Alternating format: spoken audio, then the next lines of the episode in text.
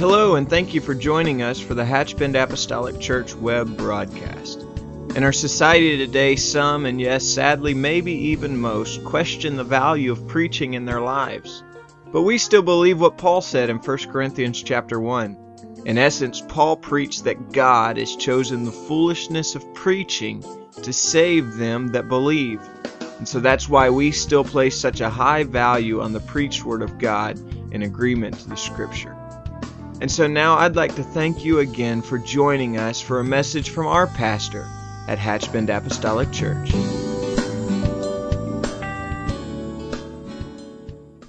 you have your Bibles this evening, I want you to join me in the book of Galatians, and we're going to continue in the fifth chapter. A few weeks ago, started a, a series again on the fruit of the Spirit, and I say again unapologetically because the fruit of the Spirit is just such a neat study. It's a wonderful thing. As a matter of fact, I've been stopped more than once in the aisle by members of our church that just said, "I, I really enjoy the fruit of the Spirit." Thank you for, thank you for revisiting that again. And so this evening, we will just take our text from the 22nd and the 23rd verse of Galatians 5 and uh, we'll just ask the Lord to touch our hearts together this evening. Galatians 5 and 22. But the fruit of the Spirit is love, joy, peace, long suffering, gentleness, goodness, faith, meekness, temperance. Against such there is no law. And this evening I want to talk to you uh, from the subject of peace. The scripture refers to the Holy Ghost as peace that passes understanding. And if you have been serving the Lord very long, if you have been serving the Lord long enough to walk through some desperate places, you understand that scripture that passes understanding. That's not to say we don't have moments where we fall apart, but there have been seasons when I almost felt guilty that I wasn't more distraught than I was. Amen. Because we equate nervousness with, you know, good stuff. And, uh, and I felt that hand of the Lord that was just kind of sustaining me, and I felt that peace that was passing understanding. Amen. You may be seated, and let's just talk about this for a little while this evening.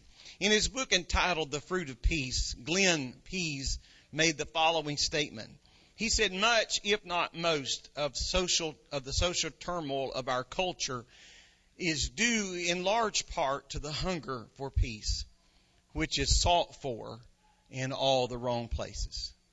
A great hunger for peace, but people are looking in all the wrong places. I read an alarming statistic this afternoon, and I want to share with you concerning the, the spirit or the spirit of the attitude of peace.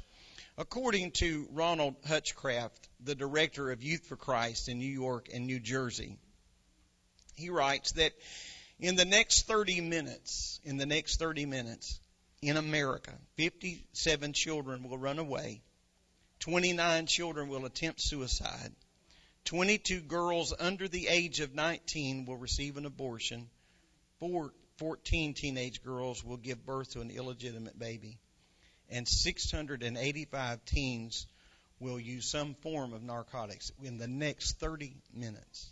So before we leave here this evening, all of this will have unfolded, if not more. And so the tragic statistics reveal to us that we are a nation that is in a perpetual war, this selfish cycle that seems unending. Undeniably, the world that we live in is at war. And sadly, it is made up of people that are at war. I, I, I don't want to bore you with statistics, but I, I just do want to share one more with you. And, and when I share this, I want you to bear in mind that what I'm about to share are statistics that are 25 years old.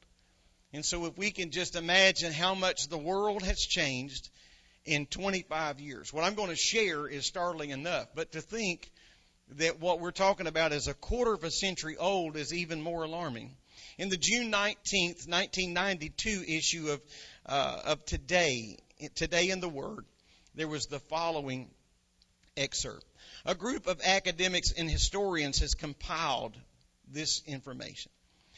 Since 3600 BC, the world has has known only 292 years of peace. And so if we do the math, that is less than 1%. And less than 1% of the last of all of those years. During this period, there have been 14,351 wars, large and small. In these wars, 3.64 billion people have been killed. The value of property destroyed in these wars would equal to a golden band around the world, 97.2 miles wide and 33 feet thick. If you can just imagine that. Amen. That's how much money has, that's how many lives have been lost. That's the net worth of how much money has been spent. And so it's very safe to say that we are not only a nation, but a world that is in search of and in need of peace. Basically, people at war are at war in three areas of their lives. They're in war with God, they're at war with themselves, and they are at war with one another. But God never intended for us to be at war. Amen. He never intended for us to be, uh, to, to suffer and to have the anxieties that we deal with on a daily basis. And I'm just going to be very blunt this evening. It doesn't matter how full of the Holy Ghost we are, we're not exempt from what I'm talking about this evening. God never intended that. John 16 and 33, the Bible says, These things I have spoken unto you, that in me you might have peace. In the world, he said, you shall have tribulation, but be of good cheer. I have overcome the world. In him, there is that peace that we are seeking for and searching for. I, I am very demonstrative by nature. That's not an informative statement to anyone sitting here. I am demonstrative by nature. I love to worship the Lord. I love to sing. I love to clap my hands. I, I, I enjoy all of those things. But I am thankful that even though I am emotional by nature, I'm thankful that I, I am not just addicted to that aspect of living for God. Amen. I'm, I'm thankful for a Pentecostal experience where we could unashamedly lift our hands and our voices and worship the Lord. But I'm going to tell you what I'm searching for here this evening is not uh, it's not the beat of the drum or the thump of the bass. That's not what I'm reaching for. In my heart, what I'm reaching for is the peace of God that can touch us and strengthen us and establish our steps. Although tests and trials will come, I believe that God still wants us to be able to experience peace and rest in Him. When Jesus died, uh, Matthew Henry, a commentary, a great, uh, uh, very well-known commentary, uh, Matthew Henry said, when Jesus died, he left a will. He said he gave his body to Joseph. He gave his clothes to the soldier. He gave his mother to John. But to his disciples, he gave the greatest gift of all, and that was he left them his peace. Amen. He gave that gift to all of us, His peace. A true Christian will manifest peace in their relationship with God, and I believe that they will manifest that peace in their relationship with themselves and in their relationship with other people around them. And so I think a, a litmus test of the Holy Ghost is how we dwell together, not just with ourselves, but the relationship we have with God and the relationship we have with those around us. When we study the, the 22nd and the 23rd verses of Galatians 5, we find an interesting definition of the word peace. This word peace comes from a Greek word that, that means quietness or rest. Or if I could take it one step further, it means to set at one again. To set at one again. And so the word peace literally means that we will take that which was broken and we will put it together again, to set at one again. When Adam and Eve sinned, our right relationship with God was broken.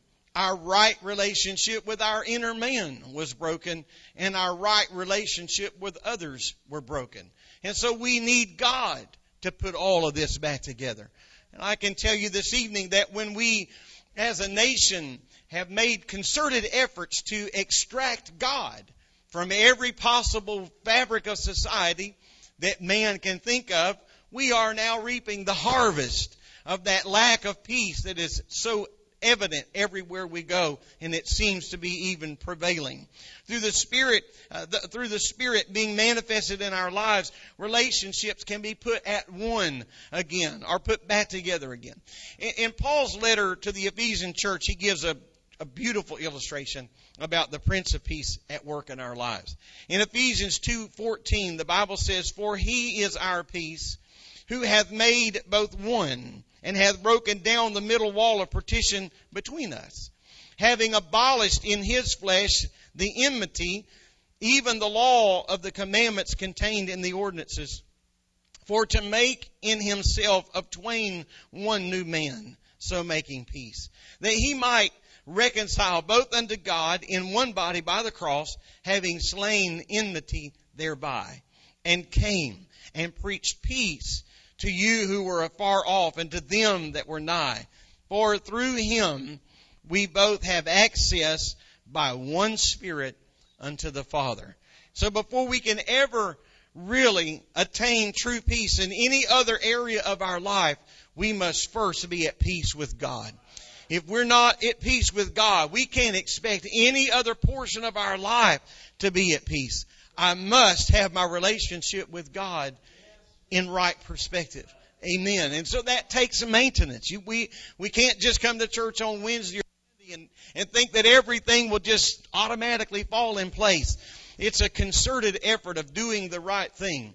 Uh, you know, I, I know that the last several weeks we have, as a church, have been on a fast, and so no matter what fast you were a part of, even if you were just uh, having an, an abstinence fast just a few days a week or whatever it may have been, I think we would agree. We talk about this almost every year, at least maybe not openly, but we, uh, some of us talk about it collectively uh, in, in individual groups, I guess, about how much better you feel. Kind of leaving off the sugar and leaving off the, the caffeine. And, and, yeah, and don't even think about the money that you save. And uh, and just and so we just think about how much how just paying a little bit of attention to the natural man, just how much better you feel. And so it is with the spirit man that when we make a concerted effort of prayer and fasting and the reading of the Word of God, these are not just things that become ritualistic to us, but they're really things that pour something into the heart of, of mankind. It's the Word of God that is hidden in our heart and in our lives. I, I, I will confess tonight, by no means am I proud to say this, but I have always struggled with memorizing Scripture. I'm not proud of that by any means at all. And uh, but I think about when the, I'm reading the Word of God, I want to commit that. And part of my prayer is, Lord, I want you to help me commit this to memory. Help me to commit it to my mind and my heart.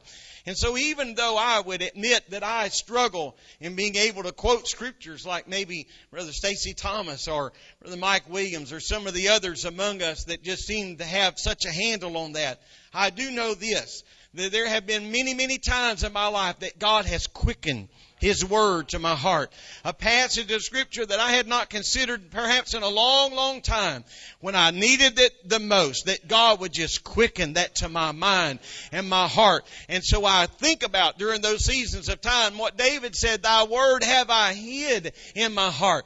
That Word was really there all along. It was there. And so I want to I want to ingest that word of God. I want to be in right relationship with Him because that's what it's going to take to have peace. And so He desires for us to have peace. Psalms 29:11, the Bible says, "The Lord will give strength unto His people. The Lord will bless His people with peace."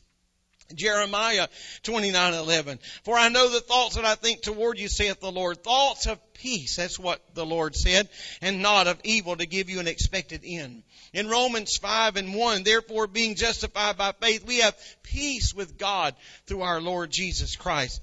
In Romans 5 and 11, whereof as by one man sin entered the world, and death by sin, so death passed upon all men, for that all have sinned. With that initial sin, Adam and Eve broke that relationship of peace that, that man had with God. Think about that. With one thing, there was that sin that separated, and sin still separates you and I today. And so from that point until now, man has sought various ways to renew and restore, reestablish that relationship of peace. Jeremiah said, we look for peace, but no good came. God established a pattern for bringing peace back into the lives of His people. He shed the blood of innocent animals in Genesis to obtain skins to cover the nakedness of Adam and Eve. That symbolized a covering for sin. And from that point forward, animal sacrifices became required to keep man in right relationship. And so all throughout the Old Testament and the law of Moses, there was there were those sacrifices that were made just to simply put back at one the relationship between God and man, specifically a sacrifice of atonement. The scripture talks about a spotless lamb being offered to the Lord on an annual basis. The word atonement can actually be broken down to three parts in its spelling and in its meaning. Atonement could literally be said at one meant at one meant. Amen. From this we see that what God was trying to do through this sacrificial lamb, it wasn't about antics. It wasn't about just taking something from a family to sacrifice, but it was about bringing God and man back together again at one. Amen. So we see through the manifesting of the aspect of the fruit of the Spirit, or the peace of the fruit of the Spirit, we are brought back to one with God. John 14 and 27, peace I leave with you. My peace I give unto you. Not as the world giveth, give I unto you. Let not your heart be troubled, neither let it be afraid. Amen. Peace. We have to be at peace with God, but we also need to be at peace with ourselves. One great struggle that we see played out on the forefront of life every day is the huge struggle being faced by individuals to have peace of mind. In searching, in searching for peace of mind, it's important for us to understand what this kind of peace is not rather than what it is. And so when we think about peace, peace is not the lack of hostility. Peace is not the lack of opposition. True biblical peace is an understanding that is much deeper, a much deeper life than a life that has no conflict or a life that has no uh-ohs. Real peace is a peace that is there in our heart regardless of the conflict. Regardless of what we're walking through, the Spirit of God that keeps His hand upon our lives. It's not the absence of trouble, the absence of peril. It's not the absence of activity. All too often we use the, the phrase, you know, I just need some peace and quiet. I get it. We refer to that as we just, when we say that, what we're trying to say is we just need to slow down. We just need to take a deep breath. We need to just pause a little bit. But you see, slowing down is not the same thing that ha- is having peace because you can be absolutely still in a dark room and still not have peace. You can be all alone in a five acre field and still not have peace. Real peace is peace regardless of how much activity or inactivity. And so real peace is not an escape from reality because you see that's what a lot of people have bought into because they want to try to escape from the real world to some virtual world. We can just go there and we won't have to think. We won't have to do anything. And so and so we find places like amusement parks and vacation spots and, and the list there could go on and on and on. And it's filled with people that really in some way are just trying to find peace. Amen. But you see, that can't be found there because that is not peace.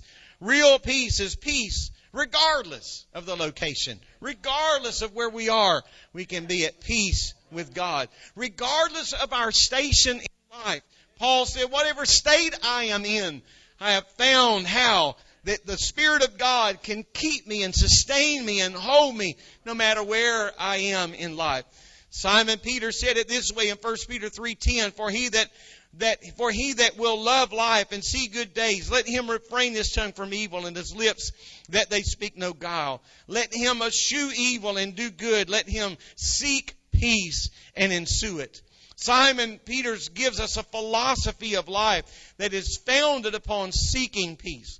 And so if we hope to love life and have good days, ultimately, he says that we must be seekers of peace. We're going to have to search that out.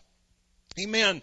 And sometimes you have to look a little bit harder some days for the good stuff than the bad stuff because it seems like the bad stuff is always front and center. They're always the ones raising their hands. It's always the situations that are bidding and begging for our attention. And some days it takes a little more effort than it does at others. But it is not God's will for His people to live in inner turmoil. I'm talking about the fruit of the Spirit. I'm talking about what happens in our life after we speak in tongues and we're baptized in His name. I'm talking about how to get something and pull that into our heart that can help us and sustain us. 2 Timothy 1 7, the Bible says, For God hath not given us a spirit of fear, but of power and love and a sound mind. It is not the will of God for us to be at our wits' end wanting to pull our hair out. That is not the will of God. It is not the will of God for us to be there. Fear has a way of destroying the peace of the mind that God, the peace of mind that God intends for us to possess. Many times we lose that inner peace, that inner peace because we are tormented by the fear of what may happen. I've ruined a lot of tomorrow. I've ruined a lot of todays. Ruined a lot of my todays. Worried about my tomorrows. A lot of them. Romans 14 and 7, the Bible says, For the kingdom of God is not meat and drink. But he said, here's what it is. It is righteousness, peace, and joy in the Holy Ghost. God is our provider of things both temporary and spiritual. So Paul is telling us that the kingdom does not always exist in just those external blessings that the Lord brings in our life. And we're all thankful for those, and we all count it a great joy to have them. But the kingdom of God exists in the inner man. In the inner man where there is righteousness and peace and joy in the Holy Ghost. When Jesus stepped to the bow of the ship in the, in the fourth chapter, toward the end of the fourth chapter of the book of St. Mark, when he stepped to the bow of that boat that was in a tumultuous storm, even taking on water, this is what Jesus said Peace, be still. Be still. God can speak to us in the midst of our storms. He was letting the disciples know they, they were left scratching their head. They were left somewhat perplexed. They said to one another, What manner of man is this? That even the wind and the sea obey him. Now, no one perhaps outside of these men knew Jesus Christ more intimately or personally, perhaps, than his mother or father, than these men who are perplexed in their spirit by saying, What kind of man is this? Who is this man?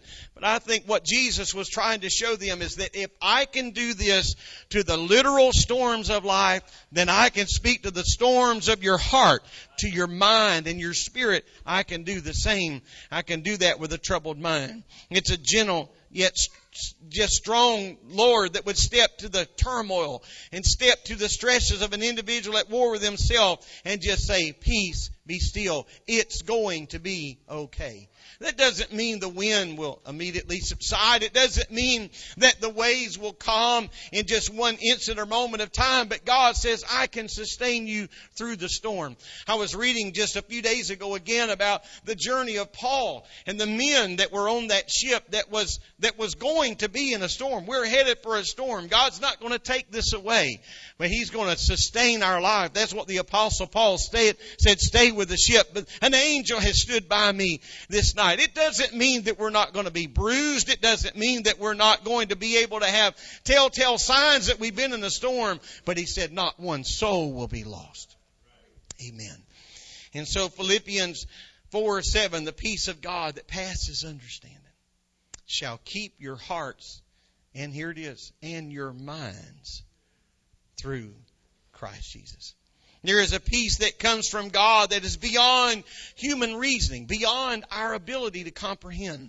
This verse also tells us that the peace that God gives will keep our heart and our minds through Jesus Christ, who is the Prince of Peace. And so we have that peace with ourselves. Additionally, we have peace with others. Have you ever noticed that that from time to time we have personality conflicts? You know, we're just one person, one individual among billions of people in the world. You're one member of this church. One person. Made up, a church that is made up of so many, many different personalities, so many different backgrounds, so many different ways of life, so many different trains of thought. It would be impossible for there not to be some conflict from time to time. We can't even the most intimate relationship of a companion. You can't even have that relationship without conflict from time to time because we are merging two worlds, two worlds together. Amen. You're one person it would stand to reason that at some point there is going to be some disagreement. At some point there's going to be people that don't see eye to eye. But you see, having a disagreement doesn't necessarily mean that we have to lose our, the peace of our relationship. We can agree or disagree without being disagreeable. Amen? And we have to learn how to mature and do that and move forward for the sake of the body of Christ. And so we want to have peace in our relationships. You know, if you just call everybody out of your life that you disagree with, one day you'll call yourself out of your life. Because there's days we don't even agree with our own our own selves. And so if we just keep scaling down until we we get every little bit of anxiety or angst out of our lives, we're going to live a lonely, lonely life. I'm going to make a statement, and I, I don't want you to, I'm not aiming at anyone or anything, but I've just made an analogy through the years. I have watched people that spent an entire lifetime chasing people away from them. And then they wonder why they're alone. I'm being very, very serious. I, I, I know that this sounds a little humorous, but I'm being very serious. I've watched people that they just couldn't get along with anybody. And they finally got it all scaled down where they're the top man on the pile. And then life closes in and they're alone. They have no one, no one. I don't want to live that way. I, I want to have, I want to have those relationships with other people. I need that. We all need that. Amen. Scripture is very plain in its teaching concerning being at peace with others. The Bible says in Romans 14 and 19, let us therefore follow after the things which make for peace. Let us reach after the things that make for peace and things wherewith one may edify another. We need to work at this. We need, it, this is an investment worth making. Amen. Follow after the things which make for peace. Anyone can argue. Anybody can throw down. Anyone can criticize. Anybody can disagree. But it takes somebody strong and mature to say, you know what? I just, I want peace. I want peace. You know what? I've told husbands before and what I've told wives before. I said, you can either be right or you can be happy. And the choice is yours. And there are some people that would rather be right. Sadly. But we can be right or we can be happy. I want to follow after peace. Amen. That's the truth. We are commanded to follow after peace. We're commanded to pursue it with everything that we have. Things that bring peace to the body. Anybody can sow discord, but it, it really takes an effort sometimes to make sure that we are that we're not interrupting the continuity that we want to make sure that there is some a common thread that, that cord that binds us and pulls us together. In his closing remarks to the to the church at Corinth, Paul states that they should live in peace. Now, this is kind of a closing sermon that Paul is writing to the church at Corinth. And he says in chapter 13 and verse 11 of 2 Corinthians, he said, Finally, brethren, farewell. Be perfect, be of good comfort, be of one mind, live in peace, and the God of love and peace shall be with you. Now, this is some tall marching orders on his way out the door. tall marching orders. Brethren, farewell, he said. Be perfect. Be of good comfort. Be of one mind. Live in peace. And the God of love and peace shall be with you. And so as long as God tarries his coming, and we dwell together on earth, we're going to be surrounded by people. And so, as children of God, it is imperative that we live in peaceful relationships with one another. Ephesians 4 and 3, the Bible uses this word, endeavoring to keep the peace, or endeavoring rather, to keep the unity of the Spirit and the bond of peace. Endeavoring to work at it, to try it again. Well, it failed, but let's try it again. It didn't work last time. Well, let's try it one more time. We want to endeavor to keep the unity of the Spirit. I was with uh, Brother Varnum yesterday, and he, he told a, a story that his father used to tell. I'd heard this on, from many different uh, sources, I suppose, but he was talking about uh, that you can have unity and not necessarily have harmony. And he said, You can take two cats and tie them together and drape them over a clothesline. They will be unified, but there will be no harmony. And so we need to endeavor to keep the unity of the Spirit, the unity of the Spirit in the bond of peace. According to this reference, you really cannot preach unity if you don't preach the bond of peace. There needs to be these two in conjunction. They need to go hand in hand, hand in glove. And so by the bond of peace, we are to understand that that a peace or a union where the interests of all parties are, are concentrated and sealed and the Spirit of God is that seal. We want the bond of peace. We don't want to just shake hands and, and, and, uh, and, and just kind of some superficial way, but we want the Spirit of the Lord to bond this thing together, to seal this thing together. Colossians 3 and 15, the Bible says, and let the peace of God rule in your hearts, to the which also you are called in one body, and be ye thankful. The scripture says the peace of God is to rule. Or that another word for that is the peace of God is to have dominion in our lives.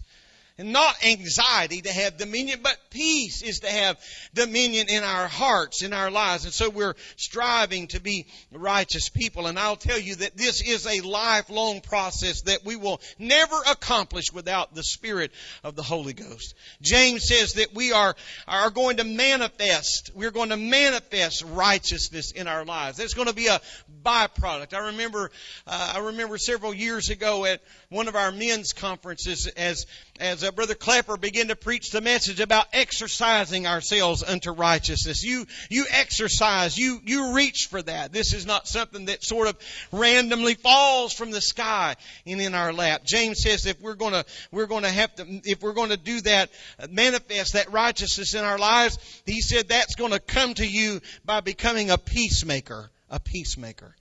You know, I think sometimes we take for granted the spirit of peace that abides in our heart through the Holy Ghost. Because there have been people, and I'm just testifying myself, but I am testifying uh, something that you could testify of tonight that want you to be in their life because you bring peace into their heart and into their life. They want you around. They want you near because the spirit of peace that is in you can bring comfort and solitude to situations in their lives. Amen. So this means allowing the seed of righteousness to be sown in peace. Hebrews 12, it says, follow peace with all men and holiness without which no man shall see the Lord. Follow peace with all men. Without peace and without holiness, we're not going to see God. Amen. We need that peace in our heart that holds us. Without peace and holiness, others will not see God in us. Amen. Let me say that again. Without peace and holiness, we can't see God. But without peace and holiness, others can't see God in us. We don't need to proclaim to have the greatest power in all the world, the creative power of God living in us, and we have no peace. Amen. If our musicians would come. There was once a king who offered a prize to the artist who would paint the best picture of peace. Many artists tried. The king looked at all the pictures, but there were only two that he really liked. And now he's left with this difficult decision because he has to pick one of the two. One picture was of a calm lake. The lake was a perfect mirror for a peaceful, towering mountains all around it. Overhead, the blue sky, fluffy white clouds. So all who saw this picture thought this would be the perfect picture to symbolize peace. The other picture had mountains as well. But these mountains were rugged and these mountains were bare. Above was an angry sky from which rain fell and lightning danced. Down the side of the mountain tumbled a foaming waterfall And so if we looked at these two pictures together side by side, this certainly did not indicate peace at all. But when the king looked closely, he saw behind the waterfall a tiny bush growing in a crack in the rock. And in the bush, a mother bird had built her nest.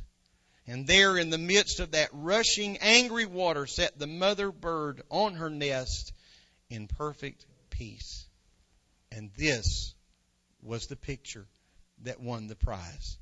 Because peace doesn't mean that we're in a place where there is no noise, no trouble, no upset. Peace means that in the midst of all the things that are going on, there's a calm in our heart. Peace. Real peace. Not superficial peace. Not hope so peace. Not peace that we only feel when we're together with everybody else and we're just enjoying the overflow of somebody else's prayer life or the overflow of someone else's worship or the overflow of someone else's consecration. But that peace that we have that we have pulled down with our own efforts and the hand of God upon our lives. Peace, wonderful peace that touches us and changes us. Amen. Real peace. Real peace. Not peace that gets us just through a day or a season or a time, but peace that sustains us in the midst of the storm. Let's stand. Can we do that? Praise God. Amen. Where where you are this evening, would you just allow the Spirit of the Lord to touch us? Can we do this before we leave? Can we allow the Spirit of peace to touch us? Amen. I don't want to just talk about it. I don't want to just read about it. I don't want to just provoke our thoughts about it, but I want us to experience that peace. I have no idea this evening what you may be going home to. And I guess in the truest sense of the word, none of us know what we may be going home to.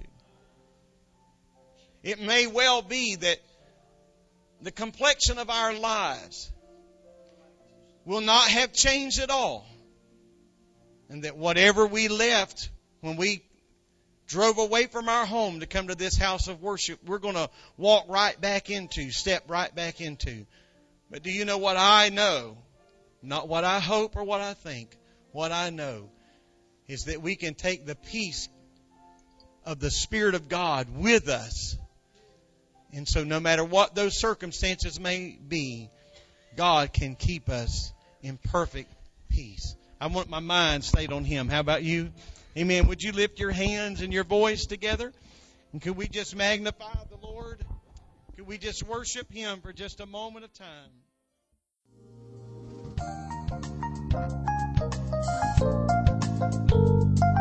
This message has been brought to you today by the Media Ministry of Hatchbend Apostolic Church. We pray that it's ministered to you in some way, and we'd like to take this opportunity to invite you to join us in service here at Hatchbend Apostolic. Our Sunday services begin at 10 a.m. and our Wednesday night service at 7:30 p.m. For any more information or to speak with our ministry staff, please feel free to call our church office at 386 935 2806 or you can visit the contact link here on our website. Again, thank you for listening and we pray God's richest blessings on you and your family.